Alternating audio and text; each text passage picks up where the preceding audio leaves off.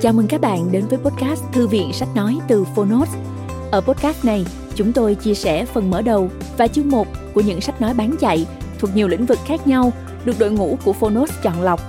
Mong là thông qua podcast, người nghe sẽ tìm thấy quyển sách phù hợp cho bản thân và cả những kiến thức hữu ích cũng như nguồn cảm hứng, kinh nghiệm giúp cuộc sống hàng ngày trở nên phong phú, hiệu quả hơn. Podcast Thư viện Sách Nói được phát sóng đều đặn vào thứ ba, thứ năm và thứ bảy hàng tuần. Mời các bạn cùng đón nghe. Và nếu yêu thích nội dung này, hãy tải ứng dụng âm thanh số và sách nói có bản quyền Phonos để nghe trọn vẹn cuốn sách. Ngoài ra, Phonos còn sở hữu hàng ngàn nội dung số hấp dẫn khác như tóm tắt sách, ebook, thiền, truyện ngủ, nhạc chủ đề, vân vân. Hẹn gặp lại các bạn tại ứng dụng sách nói có bản quyền Phonos nhé. Còn bây giờ, hãy cùng lắng nghe cuốn sách của ngày hôm nay.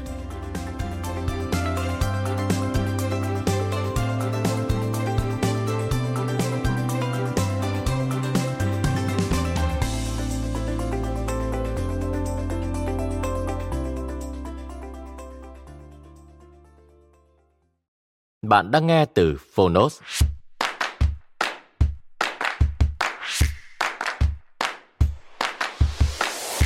Khách hàng chọn đời, Customer for Life. Làm thế nào để biến một khách hàng trở thành khách hàng chọn đời? Không thể nói rằng một doanh nhân hoặc doanh nghiệp nào đó không thể học được điều gì từ quyển sách này. Quyển sách đem đến làn gió mới cho mọi doanh nghiệp. Theo Tom Peters, tác giả Carl Sewell và Paul B. Brown. Người dịch Huệ Chi. Độc quyền tại Phonos. Nhà xuất bản trẻ. Quyển sách này dành tặng cho Peggy, Jacqueline và Carl. Tôi còn muốn dành tặng cho Eric Johnson, Stanley Marcus, Bob Moore, John Seward và bố tôi. Họ là thầy giáo, bạn bè và hình mẫu để tôi học theo. Họ đã ra đi trước khi quyển sách này được xuất bản lần đầu. Cuộc sống của tôi đã tốt hơn rất nhiều nhờ những gì họ đã đem đến cho tôi. Và tôi cảm ơn họ vì tất cả những gì họ đã chia sẻ và dành cho Shannon Russell Beck Brown. Có gì mới trong quyển sách này? Từ khi Paul và tôi bắt tay vào viết Khách hàng chọn đời vào năm 1988, đã có một vài thay đổi. Chẳng hạn như, ngày nay, hầu hết các công ty đều đã hiểu ở một mức độ nào đó sự cần thiết phải có dịch vụ tốt. Bởi vì khách hàng yêu cầu như thế và họ không còn lựa chọn nào khác là phải làm như vậy. Khách hàng giờ đây hiểu biết nhiều, đi đây đó nhiều và được vây quanh bởi hàng hóa nhiều hơn bao giờ hết. Và dĩ nhiên, nhận thức của họ cũng tiến bộ hẳn. Họ biết món ăn Pháp thì có vị gì. Họ nhận ra thời trang của Ý. Họ biết rằng bộ phận nào của chiếc xe mới thật sự đáng giá. Và dịch vụ cũng chẳng phải ngoại lệ. Ngày nay, khách hàng được hưởng nhiều dịch vụ tốt và họ thích như vậy. Họ quen với điều đó và họ cứ muốn được tận hưởng điều đó. Kết quả là bạn không thể nói với khách hàng, vậy quý khách chọn đi, hoặc giá phải chăng, hoặc dịch vụ tốt. Cứ hễ bạn nói vậy, câu trả lời sẽ là tôi muốn cả hai. Hiểu được sự cần thiết phải cung cấp dịch vụ tốt sẽ có thể đem đến một loạt những vấn đề, nhưng mang lại rất nhiều cơ hội khác. Chúng ta sẽ lần lượt nói đến cả hai khía cạnh này. Trước tiên, những vấn đề. Chúng ta có khuynh hướng hứa quá nhiều, bởi vì mong muốn đem lại một dịch vụ tốt cho khách hàng. Chúng ta thường hứa nhiều hơn khả năng của mình. Có những lúc, người ta còn hứa hẹn những điều mà chưa ai nghe nói đến hoặc trải qua. Và khi chúng ta không thể thực hiện lời hứa, khách hàng sẽ rất thất vọng và họ đúng. Đó là lỗi của chúng ta. Chúng ta cho họ quá nhiều hy vọng và chúng ta không thể trách khách hàng một khi họ không hài lòng bởi vì chúng ta thất hứa. Vấn đề không phải là chúng ta có lòng tốt, vấn đề ở đây là chúng ta làm họ thất vọng. Chúng ta cần đưa ra tiêu chuẩn cao, nhưng phải thực tế khi cung cấp dịch vụ cho khách hàng. Và chúng ta phải thực hiện được những gì đã nói và hy vọng nhiều hơn một chút Chương 4 sẽ giải thích làm sao để có thể làm được điều này và chương 14 sẽ tiết lộ, có lẽ hơi bất ngờ, rằng không phải lúc nào khách hàng cũng đúng. Anh không thể chỉ làm được một ít. Khoảng một thập kỷ trước, những người bán lẻ đã bắt đầu học rằng cũng hơi khó khăn, nơi tệ nhất chính là không cao, không thấp. Nếu giá của anh chỉ trung bình, sẽ có người bán rẻ hơn anh. Nếu hàng hóa của anh tạm tạm, đối thủ có thể giới thiệu sản phẩm chất lượng cao hơn. Những ai cứ làng nhàng ở giữa sẽ là những kẻ chết trước. Cứ hình dung những chuỗi cửa hàng thương mại đã từng tồn tại trong quá khứ. Với dịch vụ, điều tương tự bắt đầu xảy ra. Một dịch vụ tầm tầm sẽ chẳng để lại dấu ấn. Những siêu thị như Walmart và Home Depot có dịch vụ cực kỳ tốt. So với giá họ bán và những công ty bán hàng cao cấp chắc chắn sẽ không buông lỏng tiêu chuẩn phục vụ của họ. Khi cung cấp dịch vụ, chúng ta không còn lựa chọn nào khác, hoặc nâng cao dịch vụ, hoặc đóng cửa. Và bởi vì điều này rất quan trọng và đem lại kết quả lâu dài, chúng ta có hẳn một chương để nói về nó. Các bạn hãy xem chương 10. Lợi thế cạnh tranh duy nhất của chúng ta chính là con người và dịch vụ do chính những con người này mang lại. Nếu có những vấn đề của thời nay thì đồng thời chúng ta cũng thấy được những cơ hội. Thời gian chất lượng. Nếu như trong những năm 90, người ta nói thời gian chính là tiền, thì ở thế kỷ 21, thời gian còn giá trị hơn thế. Khách hàng không chỉ mong muốn sản phẩm tốt, dịch vụ tốt mà mọi thứ phải nhanh chóng và tiện lợi. Để có thể làm được mọi thứ, chăm sóc con cái, gia đình, bạn bè, người yêu, làm việc, tập thể dục, du lịch, chúng ta cần có nhiều thời gian hơn. Những ai cung cấp dịch vụ nhanh hơn và tốt hơn sẽ thành công. Tầm quan trọng của muốn. Chúng ta nhận ra rằng chỉ có một cách để khác biệt trong lĩnh vực của mình, đó chính là con người. Thật ra thì bất cứ doanh nghiệp nào cũng tiếp cận những nguồn tài chính như nhau. Những sáng tạo về sản phẩm có thể bị sao chép chỉ trong một đêm. Và bất cứ công nghệ mới nhất nào mà chúng ta cần, chúng ta cũng có thể tìm thấy. Ngoại trừ con người và dịch vụ họ đem lại, đó chính là lợi thế cạnh tranh duy nhất. Nhưng tuyển những con người thông minh không thì chưa đủ. Vấn đề này thật sự quan trọng. Chính vì vậy nên chúng ta sẽ có hẳn một phần để nói về vấn đề này. Xem chương 3. Khi phỏng vấn tuyển dụng, chúng ta cần tìm kiếm những con người muốn. Họ thật sự muốn gia nhập công ty và quan trọng hơn, họ muốn chăm sóc khách hàng của chúng ta. Nếu họ muốn vậy, việc kinh doanh của chúng ta sẽ mang lại nhiều lợi nhuận hơn. Xem chương 38 và 40. Đơn giản hơn và thú vị hơn. Còn gì thú vị hơn khi bạn làm việc với những con người thông minh và cùng chia sẻ những giá trị và niềm tin với nhau? Mỗi khi tôi đi làm vào thứ bảy, vợ tôi nói, anh có đi làm đâu, anh đi chơi đấy chứ. Cô ấy đúng. Tôi rất thích làm việc với những con người tuyệt vời như vậy. Đó là niềm vui thật sự. Làm thế nào để tốt hơn? Làm thế nào để chúng tôi có thể tạo nên một môi trường như vậy? Mặc dù tôi tốt nghiệp trường đại học Southern Methodist, tôi cũng phải dành lời khen ngợi trường đại học Texas. Khoảng 25 năm trước, Họ thực hiện một cuộc nghiên cứu để tìm hiểu vì sao 100 người thành công nhất nước Mỹ có thể đạt được những thành tựu xuất sắc như vậy. Kết quả thật sự ngạc nhiên, họ có rất ít điểm chung. Người thì tốt nghiệp những trường danh tiếng, nhưng có người chỉ mới tốt nghiệp phổ thông. Một số ít xuất thân từ những gia đình danh giá, nhưng hầu hết thì không. Chỉ có duy nhất một điểm chung, họ từng sống hoặc làm việc trong một thời gian dài với một người thành công. Nói cách khác, họ học được làm thế nào để thành công chúng ta không thể ngừng học hỏi lúc nào cũng có những kiến thức mới và nếu chúng ta không tiếp tục nâng cao chính mình chúng ta sẽ không còn cạnh tranh được nữa nhưng nếu chúng ta tiếp tục học hỏi chúng ta sẽ nhận lại những trái ngọt. Vậy kết quả là gì? Tìm thấy công việc mình yêu thích nơi bạn thấy thoải mái nơi bạn có thể phát triển và học từ những người thầy thật sự giỏi. Và luôn nhớ rằng bạn cần phải chăm sóc đồng nghiệp như chăm sóc khách hàng của mình. Cảm ơn. Lời tựa. Theo Tom Bieders Quyển sách này dành hẳn một phần, gồm bốn chương, để tìm hiểu khách hàng thật sự muốn gì. Nguyên một chương khác nói về nhà vệ sinh, một nơi dành cho khách hàng và những ảnh hưởng của nó đến quan điểm của khách hàng. Và một chương khác chỉ nói về các bảng chỉ dẫn. Tác giả chính là người đã đưa công ty của ông từ doanh số 10 triệu đô năm 1968 lên 850 triệu đô ngày hôm nay với lợi nhuận đạt được song song với sự phát triển của công ty. Carl Zero bán xe Cadillac và Infinity, Lexus và Chevrolet. thang điểm hài lòng của khách hàng trong ngành xe hơi tương đương 3 phút 30 giây một dặm. Ông không đứng đầu danh sách, ông chỉ liên tục định nghĩa lại từ tốt nhất.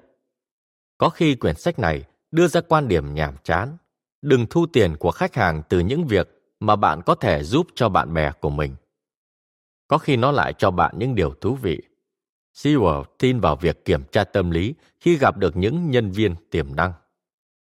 Carl Sewell đã đặt ra chuẩn mực trong ngành kinh doanh xe hơi. Có vẻ trái ngược nhỉ, trong nhiều năm. Đầu tiên là mở cửa phục vụ vào thứ bảy và có một vài chiếc xe cho khách hàng mượn trong khi xe họ đang được sửa chữa.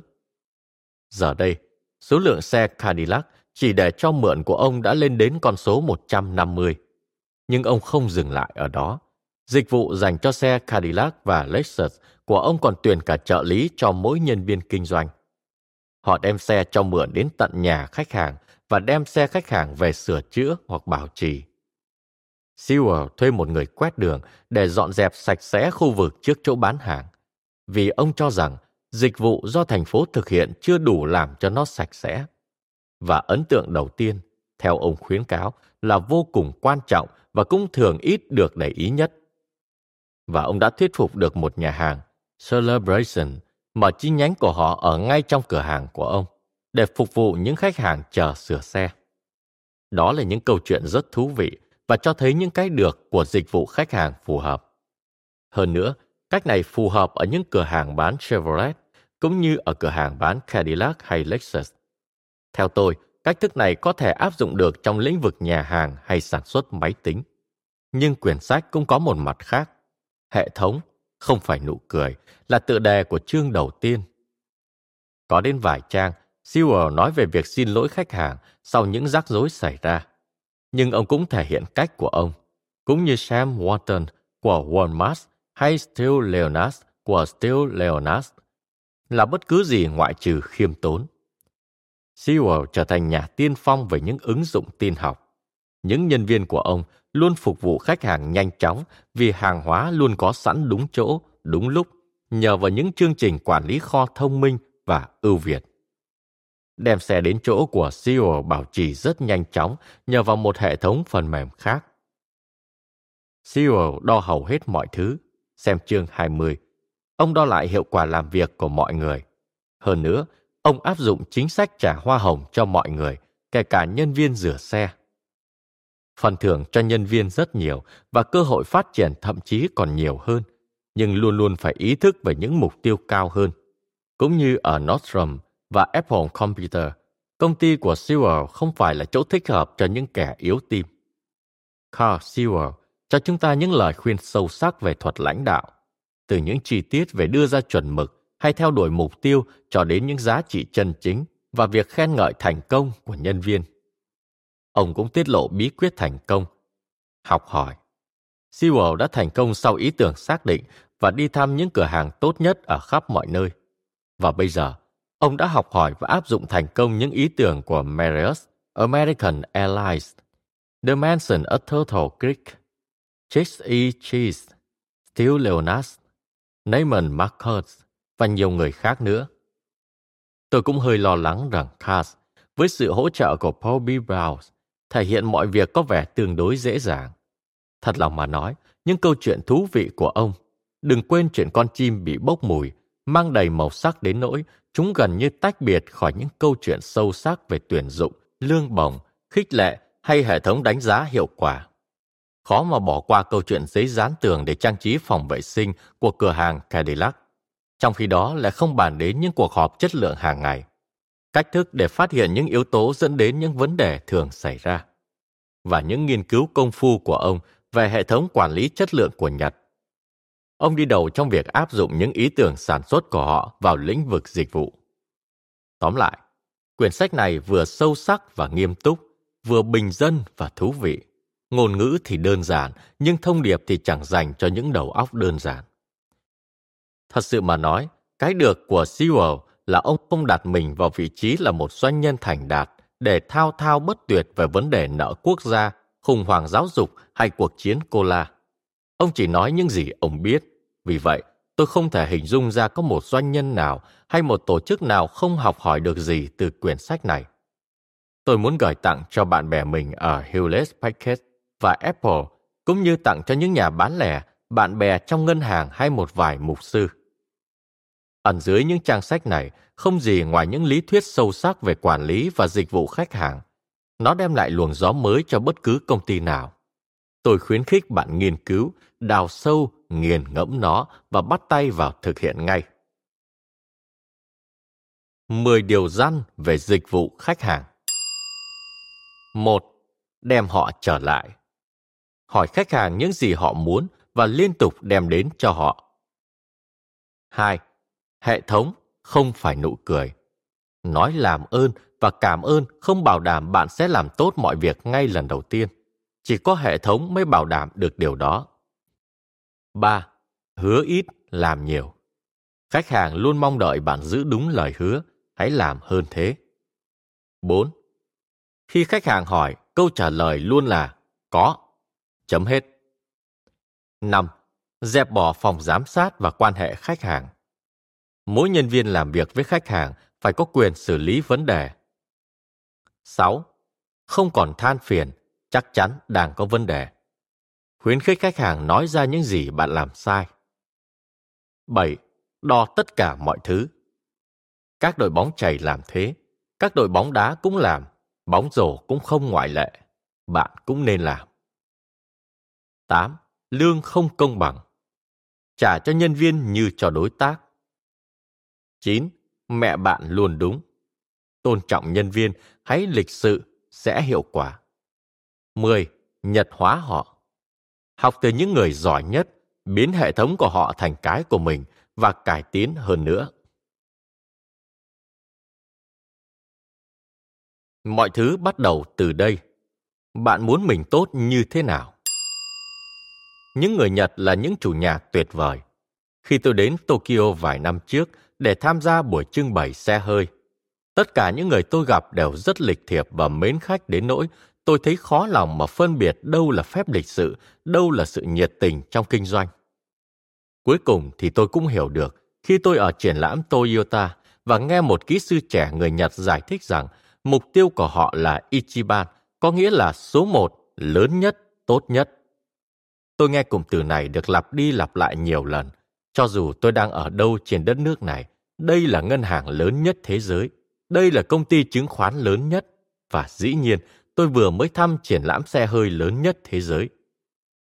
Tôi được sinh ra, lớn lên và vẫn sống ở Dallas và tôi từng nghĩ rằng người Texas sở hữu độc quyền quyền trở thành lớn nhất và tốt nhất. Nhưng chúng tôi chẳng còn quyền đó nữa. Chúng tôi đã chia sẻ nó người Nhật hướng đến trở thành số một. Điều này dường như dẫn lối cho họ, cho phép họ giành lấy ít nhất là một phần nào đó danh hiệu này từ chúng tôi. Ichiban rất quan trọng đối với họ. Và với chúng tôi, điều quan trọng nhất mà chúng tôi đã từng làm tại công ty này là quyết định trở thành tốt nhất. Khá lâu trước khi tôi gặp những người bạn mới ở Nhật, khái niệm Ichiban rất quan trọng với tôi. Tôi gia nhập chính thức ở Silver Village Cadillac vào năm 1967 sau khi rời quân ngũ. Lúc đó chỉ có ba cửa hàng bán xe Cadillac ở Dallas và chúng tôi xếp hàng thứ ba, cả doanh số lẫn lợi tức. Và đó là cửa hàng duy nhất của chúng tôi. Xếp cuối cùng, với tôi, thật chán nản hết sức. Tôi muốn trở thành số một. Lúc đó tôi không biết rằng quyết định sau này trở thành bước ngoặt của công ty chúng tôi – Trước khi bạn nghĩ về việc cung cấp một dịch vụ khách hàng tốt hơn, bạn cần phải xác định bạn muốn tốt như thế nào. Và tất cả chúng tôi đều muốn trở thành tốt nhất. Quyết định này đem lại một cuộc sống đơn giản hơn, thú vị hơn và dĩ nhiên là nhiều lợi nhuận hơn. Đơn giản bởi vì nó là mục tiêu của nhiều người. Tất cả những cuộc thảo luận đều xoay quanh một câu hỏi. Liệu như vậy có làm chúng ta tốt hơn không? Nếu có và chúng ta có thể nghĩ ra cách áp dụng được, chúng ta sẽ thực hiện. Nếu không, chúng ta sẽ không làm. Thú vị bởi vì được làm việc với những người có cùng mục tiêu phấn đấu. Những ai không tin rằng chúng tôi sẽ là số một thì cũng chẳng tồn tại ở đó được lâu.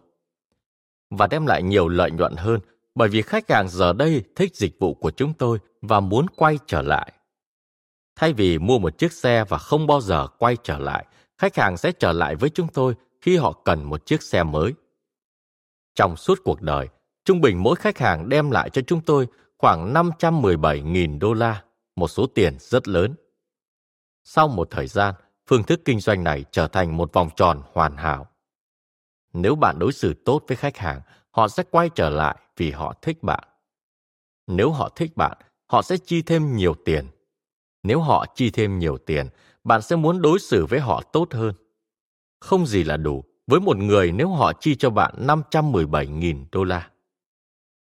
Và nếu bạn phục vụ họ tốt hơn nữa, họ sẽ tiếp tục trở lại và vòng tròn lại bắt đầu. Chính Tom Peters là người giúp tôi nhận ra giá trị thật sự của một khách hàng đối với việc kinh doanh. Hết lần này đến lần khác, Tom khẳng định rằng chúng tôi cần phải tạo mối quan hệ gần gũi với khách hàng hơn nữa. Nhưng cũng phải mất một thời gian, tôi mới nhận ra mình phải làm gì. Đầu tiên, tôi biết rằng mình phải trở thành đại lý tốt nhất ở Dallas. Và lập tức tôi hiểu được rằng để được như vậy, tôi phải làm sao để mình khác biệt với các đối thủ khác.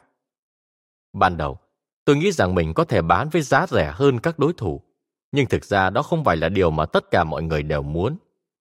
Đồng ý là mọi người muốn giá phải tốt nhất, nhưng giá thường không phải là yếu tố duy nhất quyết định việc họ có mua hàng hay không.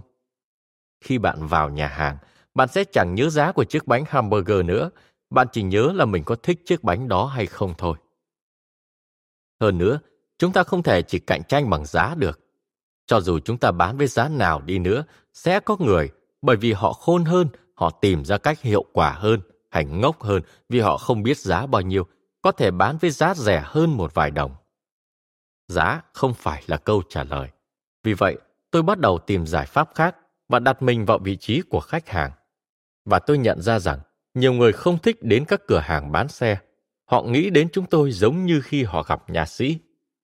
Tôi thấy được điều đó, nhưng không hiểu nguyên nhân. Vì vậy, chúng tôi hỏi khách hàng, và họ đã rất thẳng thắn cho chúng tôi biết. Họ thấy rằng giờ giấc làm việc không thuận tiện, thường là từ 8 giờ sáng đến 5 giờ chiều, từ thứ hai đến thứ sáu. Họ nghĩ rằng một vài nhân viên của chúng tôi thô lỗ. Họ ghét việc không có xe để sử dụng trong lúc xe họ đang được sửa chữa. Và tệ nhất là họ phải đem xe đi sửa đi sửa lại hai ba lần mới xong. Một vài khách hàng còn cho thấy sàn nhà không sạch sẽ, làm cho không gian càng buồn tẻ và không thoải mái chút nào. Họ không nói cụ thể chúng tôi cần phải làm gì để cải thiện tình hình, nhưng những gì họ không thích thì quá rõ ràng. Họ cho chúng tôi thấy với họ điều gì là quan trọng. Họ đã đưa ra tiêu chuẩn của dịch vụ khách hàng.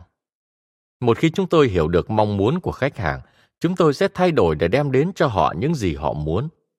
Chúng tôi biết rằng nếu họ thích dịch vụ của chúng tôi, thay vì nghiến răng tức giận mỗi khi đến, họ sẽ trở lại thường xuyên hơn. Chúng tôi bắt đầu cho họ mượn xe miễn phí, trong khi xe họ gửi đây để sửa chữa hay bảo trì. Khởi đầu chỉ có 5 chiếc xe cho mượn và con số giờ đã tăng lên 257. Khách hàng còn nói, họ không thể hiểu tại sao chúng tôi không thể sửa xe họ vào thứ bảy.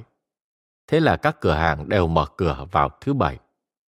Vào những năm đầu 1970, trên toàn nước Mỹ, không nơi bảo trì xe nào mở cửa chọn ngày thứ bảy cả. Chúng tôi đã thử làm và ngay trong tuần đầu tiên đã có 25 khách hàng đến cảm ơn. Và để họ cảm thấy dễ chịu hơn, chúng tôi còn kéo dài giờ làm việc trong tuần. Bây giờ, chúng tôi mở cửa từ 7 giờ sáng đến 7 giờ tối. Nhưng cũng có một số mong muốn thật khó mà thực hiện. Làm sao chúng tôi có thể bảo đảm rằng xe lúc nào cũng được sửa chữa đúng? Cách tốt nhất để giảm thời gian sửa chữa. Làm sao chúng tôi có thể loại bỏ những vấn đề tiềm tàng trong khi họ sử dụng dịch vụ của chúng tôi? Chúng tôi cần phải tạo ra một hệ thống có thể giải quyết tất cả những vấn đề này. Nhưng bằng cách nào? Tôi đã tìm tòi và học từ bất cứ nguồn nào có thể. Tư vấn, sách, tạp chí nhưng không cách nào có thể hiệu quả bằng thực tế đến thăm những công ty đã thành công chúng tôi đã bỏ thời gian cùng với những người trong ngành xe hơi như là roger penske và Bob Moore và cả những người đã thành công trong ngành khác như là khách sạn, Marriott và The Mansion, hay nhà hàng McDonald và Lusty, hay hàng không American và Southwest. Chúng tôi muốn biết làm sao mà lúc nào họ cũng có thể đưa ra sản phẩm cũng như dịch vụ khách hàng tuyệt vời như vậy. Chúng tôi bắt đầu với những người gần với chúng tôi nhất, bán xe hơi. Chúng tôi gọi cho hàng tá người trong ngành và hỏi họ xem công ty nào là số một trong dịch vụ bán xe hơi. Khi đến trực tiếp những nơi này và nói chuyện với những nhân viên ở đó, chúng tôi bắt đầu hiểu ra cách thức điều hành của những cửa hàng tốt nhất. Chúng tôi hỏi thăm, chụp hình và sao chép tất cả những gì có thể. Chúng tôi mượn những ý tưởng, chúng tôi chỉnh sửa và có khi còn nâng cao hơn. Nhưng về cơ bản là từ những ý tưởng của những người mình đã gặp gỡ và trao đổi cũng như những công ty đã đến thăm. Những ý tưởng này đã vạch ra con đường cho chúng tôi đi. Cuối cùng, khi đã có trong tay cách thức rồi, chúng tôi có thể bắt đầu một chương trình mà chúng tôi có thể thường xuyên kiểm tra xem mỗi vấn đề thực hiện như thế nào và có đạt được mục tiêu không trở thành số một hỏi mong muốn của khách hàng và tạo nên những hệ thống giúp chúng tôi đem lại những gì khách hàng muốn. Tất cả đều khó, kinh khủng. Mất rất nhiều thời gian để đi gặp gỡ mọi người và nhiều thời gian hơn nữa để tìm cách áp dụng những ý tưởng của họ cho phù hợp với mô hình của chúng tôi. Nhưng một khi đã quyết định mục tiêu là trở thành số một, chúng tôi thấy mình đã đi đúng hướng. Tôi muốn cho bạn xem chúng tôi đã quản lý công việc kinh doanh ra sao và có thể sẽ có ích cho bạn cho dù bạn đang ở một công ty lớn hay chỉ vừa mới bắt đầu bước vào kinh doanh tóm lại, nếu cách chúng tôi đưa ra dịch vụ khách hàng dành cho việc kinh doanh xe hơi thì ở đâu cũng có thể áp dụng được. Phần 1. Hỏi khách hàng những gì họ muốn và đem đến cho họ. Chương 1. Khách hàng sẽ cho bạn biết làm thế nào để có được dịch vụ tốt.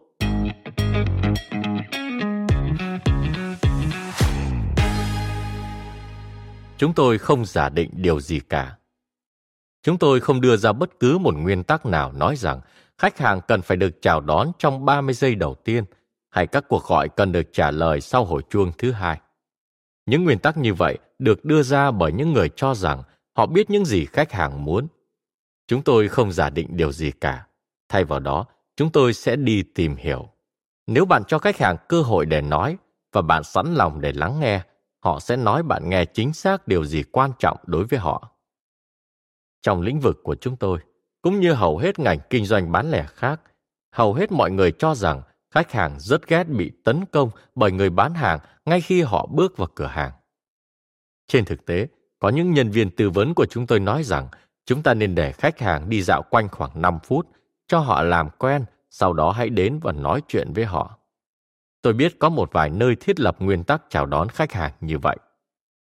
Nhưng trong suốt những năm bán xe, tôi chưa nghe một ai than phiền rằng nhân viên bán hàng của chúng tôi quá vồn vập.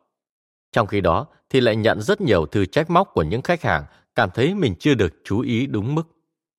Vấn đề ở đây là không có sự khác biệt giữa quan niệm đón tiếp khách hàng. Vấn đề duy nhất là khách hàng muốn gì, và cách duy nhất để hiểu họ muốn gì là hỏi họ.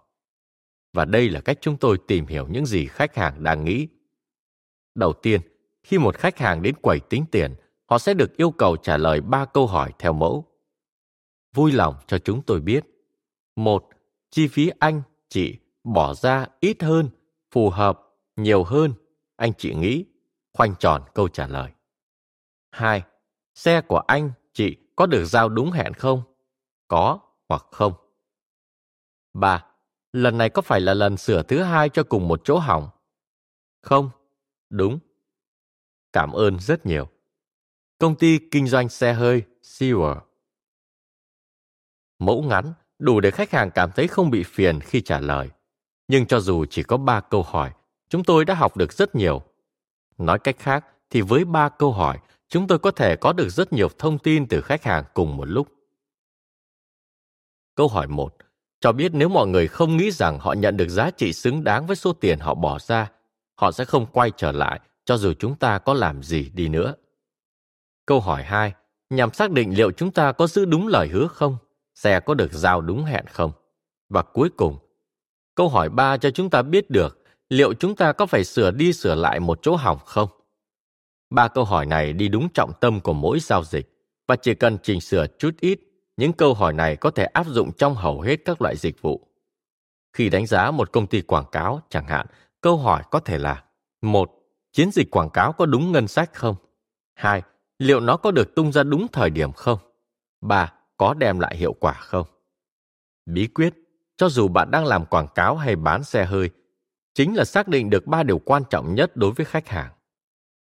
Một khi chúng ta biết điều quan trọng, chúng ta phải đảm bảo thực hiện được và đo lường nó. Nếu khách hàng cho rằng họ đang trả nhiều hơn thứ họ nhận được, hoặc là xe chưa sửa xong trong khi chúng ta nói đã xong, hoặc họ phải đến lần thứ hai, thứ ba để sửa đi sửa lại, hiển nhiên là dịch vụ của chúng ta chưa tốt. Chúng ta cần phải biết điều đó. Nếu họ nói chúng ta làm chưa tốt, chúng ta có cơ hội để xin lỗi ngay lập tức. Nếu hóa đơn thanh toán cao hoặc xe chưa sửa xong, nhân viên thu ngân yêu cầu quản lý đến để xin lỗi và phải ngay lập tức thu xếp để điều chỉnh ngay. Tuy nhiên, đa phần chúng tôi làm việc rất tốt và bảng trả lời sẽ giúp chúng tôi nhắc nhở khách hàng về điều đó mà không cần phải nói ra. Trả lời câu hỏi nhấn mạnh việc chi phí vẫn thấp so với dịch vụ họ nhận được. Nó cũng nhắc khách hàng rằng xe luôn được giao đúng hẹn và chúng tôi hoàn thành tốt công việc ngay trong lần đầu tiên. Mục tiêu chung của việc đưa ra ba câu hỏi này là cho khách hàng biết hãng xe chúng tôi thật sự quan tâm đến họ. Bạn sẽ thấy rằng ở cuối bảng câu hỏi, chúng tôi nói rằng chúng tôi có mặt từ năm 1911. Thật sự, tôi không cho rằng nhiều người đánh giá cao điều này. Hầu hết mọi người sẽ nói, thế gần đây anh đem lại gì cho tôi? Nhưng chúng tôi tự hào về lịch sử của mình và của công ty bố tôi đã gầy dựng nên. Và có lẽ khi mọi người thấy chúng tôi đã kinh doanh hơn 90 năm, họ sẽ nghĩ, có thể họ sẽ có mặt khi mình gặp vấn đề. Thêm một điều nữa nếu bạn chú ý đến bảng đánh giá là chúng tôi để chỗ cho mọi người điền ý kiến vào. Nếu họ có thời gian và sẵn lòng cho chúng tôi biết ý kiến, họ điền vào một bảng khảo sát ý kiến khách hàng có 49 câu hỏi mà chúng tôi đã gửi kèm khi gửi hóa đơn thanh toán. Bạn có thể tìm thấy bảng khảo sát này ở trang 32. Phải thừa nhận rằng, trong nhiều năm, chúng tôi cẩn thận thăm dò ý kiến của những khách hàng mua xe mới, mà không tìm hiểu xem những khách hàng mua xe cũ có thích hay không thích dịch vụ của chúng tôi ở điểm nào. Điều này chẳng khôn ngoan tí nào.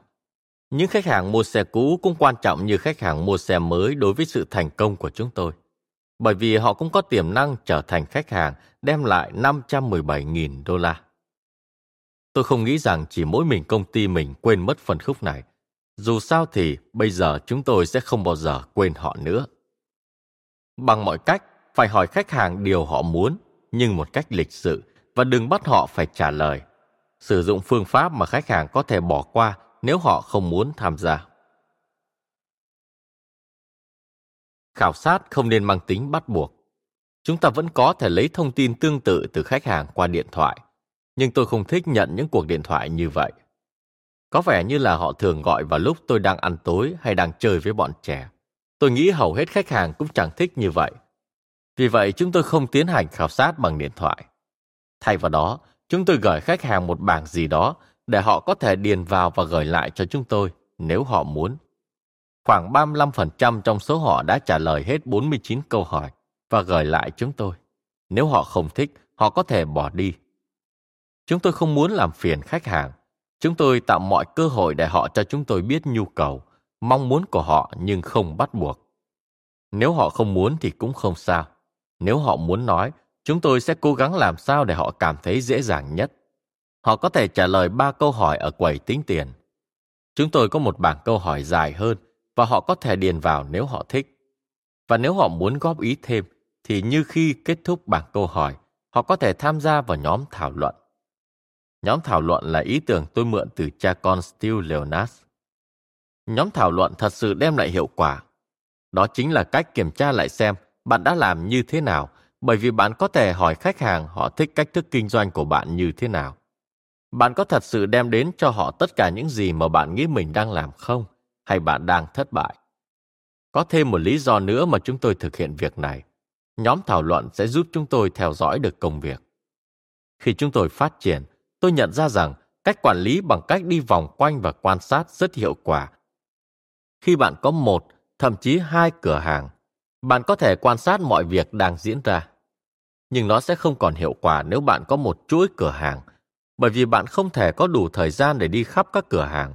Bạn cần thêm thông tin từ những nguồn khác, chẳng hạn từ nhóm thảo luận. Trước đây, chúng tôi cho rằng nhóm thảo luận là thứ gì đó thật khó khăn. Thực ra nó khá đơn giản. Chúng tôi, tôi hoặc một trong những quản lý cấp cao mời 10 hay 12 người vào phòng họp và bắt đầu hỏi họ về dịch vụ của chúng tôi, về điểm mạnh và điểm yếu. Sau đó, chúng tôi hỏi cụ thể về một vấn đề gì đó. Có khi thì chúng tôi đưa ra khoảng 10 câu hỏi về dịch vụ. Những câu hỏi này được lấy từ bảng khảo sát về dịch vụ khách hàng gồm 49 câu hỏi. Lần khác thì chúng tôi nói về việc bán hàng. Bạn có thấy thoải mái khi nói chuyện với chúng tôi không? Kiến thức về sản phẩm như thế nào? Nhân viên bán hàng có gọi lại cho bạn sau 2 tuần để chắc chắn rằng xe bạn mua không gặp trục trặc gì không? Chúng tôi có thể bỏ ra một tiếng rưỡi để thảo luận, nói cảm ơn và tặng họ mấy cây viết để làm quà khi họ ra về. Khách hàng luôn muốn được tham gia. Khi chọn khách hàng tham gia, chúng tôi phải chắc chắn họ là đại diện cho khách hàng của mình hay cho đối tượng khách hàng tiềm năng. Có nghĩa là chúng tôi phải tổ chức 4 hoặc 5 nhóm cho mỗi đề tài để bảo đảm có câu trả lời chính xác. Khi lần đầu tiên tổ chức nhóm thảo luận, tôi rất băn khoăn. Tôi không nghĩ rằng mọi người sẽ nói điều gì chưa tốt về chúng tôi. Đặc biệt khi chúng tôi ngồi chung một phòng, nhưng tôi đã lầm. Có rất nhiều người trong phòng họp và cuộc họp càng kéo dài, khả năng bạn nghe những lời nhận xét trung thực càng cao. Sau một tiếng đồng hồ, tự nhiên mọi người sẽ nói, tôi sẽ nói thực tế, và từ đó bạn biết bạn đang nghe sự thật. Thỉnh thoảng thì bạn cũng nghe vài lời vớ vẩn, nhưng chúng tôi sẽ dùng một vài phân tích để loại bỏ ra. Nếu chúng tôi nói chuyện với 100 người, sẽ có người thiên hẳn về chê bai, cũng sẽ có người thiên hẳn về khen ngợi. Cũng không sao, nhưng chúng tôi luôn đặt ra câu hỏi. Chúng tôi có những gì ở giữa hai ý kiến mà thật sự ý nghĩa? Đó là điều chúng tôi quan tâm. Một điều nữa mà tôi học được là đừng bỏ qua bất kỳ một phản ứng nào chỉ bởi vì nó không phải là điểm chính. Khi Ford nghiên cứu Taurus, họ thấy rằng chỉ có một nửa thích hình thức của nó và nửa kia thì ghét. Vì vậy, bạn có tỷ lệ được duyệt đâu đó khoảng 4,5 trên 10. Nhưng hãy nhớ, một nửa kia thật sự thích, và một nửa nếu bạn nói về con số người sẽ mua xe, đó là một con số lớn kinh hoàng. Vì vậy, Ford quyết định sản xuất dòng xe này. Bạn có thể tiến hành thêm một bước nữa. Đôi khi cũng đáng chú ý đến một lời nhận xét, cho dù đó là nhận xét của một người duy nhất. Tôi còn nhớ có một lần chúng tôi tổ chức nhóm thảo luận tại một cửa hàng. Một khách hàng nói rằng, ông ta ghét chương trình cho mượn xe của chúng tôi, bởi khi ông ta cần thì được bảo rằng chúng tôi không có xe cho mượn. Chỉ duy nhất ông ấy cho biết có chuyện đó xảy ra với ông ta. Và giám đốc của chúng tôi thì thề rằng xe cho khách hàng mượn lúc nào cũng có sẵn. Nhưng trong cách ông khách hàng này nói, tôi tin rằng ông nói thật. Không có lý do gì để ông ta dựng câu chuyện này lên. Vì vậy, tôi đã làm một cuộc điều tra nho nhỏ và phát hiện ra rằng có một vài lần vị giám đốc đã từ chối khách hàng. Thay vì đặt thêm xe cho mượn, anh ta đã bảo khách hàng trở lại khi có khách hàng nào trả xe. Chúng tôi đã thay vị giám đốc đó và bây giờ, khi bạn hỏi chúng tôi có sẵn xe để cho mượn không, thì câu trả lời là luôn luôn có. Mọi người sẽ nói cho bạn biết sự thật. Nếu họ trả lời hết 49 câu hỏi và bỏ thời gian ra để đến tham gia buổi thảo luận, họ thật sự muốn nói bạn biết suy nghĩ của họ. Chúng ta cần phải lắng nghe cẩn thận. Mời bạn xem qua bảng khảo sát 49 câu hỏi dành cho khách hàng của công ty bán ô tô Sewer được đính kèm trên ứng dụng Phonos. Ghi nhớ Đừng đoán mong muốn của khách hàng, họ sẵn lòng cho bạn biết những gì họ muốn. Tạo thuận lợi cho họ. Viết bảng câu hỏi ngắn dưới 5 câu, tốt nhất là khoảng 3 câu, nhấn mạnh vào những điểm quan trọng nhất về dịch vụ của bạn từ quan điểm của khách hàng. Có một cách dễ dàng để nhận được 100% trả lời, đó là gửi bảng khảo sát ngắn đó cho khách hàng khi họ thanh toán. Bằng cách này, họ sẽ điền câu trả lời trong khi bạn đang cộng hóa đơn cho họ. Đừng làm phiền họ. Nếu khách hàng không muốn thực hiện bảng khảo sát hay trả lời câu hỏi của bạn, không sao cả. Đừng ép họ phải làm. Đừng gọi điện cho họ vào giữa đêm hay làm phiền họ khi họ đang ở cửa hàng. Hãy nhớ rằng, mong muốn của bạn khi làm khảo sát là tạo ra một nơi mà khách hàng cảm thấy hài lòng. Nếu bạn làm phiền họ, làm sao họ có thể hài lòng? Cảm ơn các bạn đã lắng nghe podcast Thư viện Sách Nói. Podcast này được sản xuất bởi Phonos, ứng dụng sách nói có bản quyền và âm thanh số dành cho người Việt. Hẹn gặp lại ở những tập tiếp theo.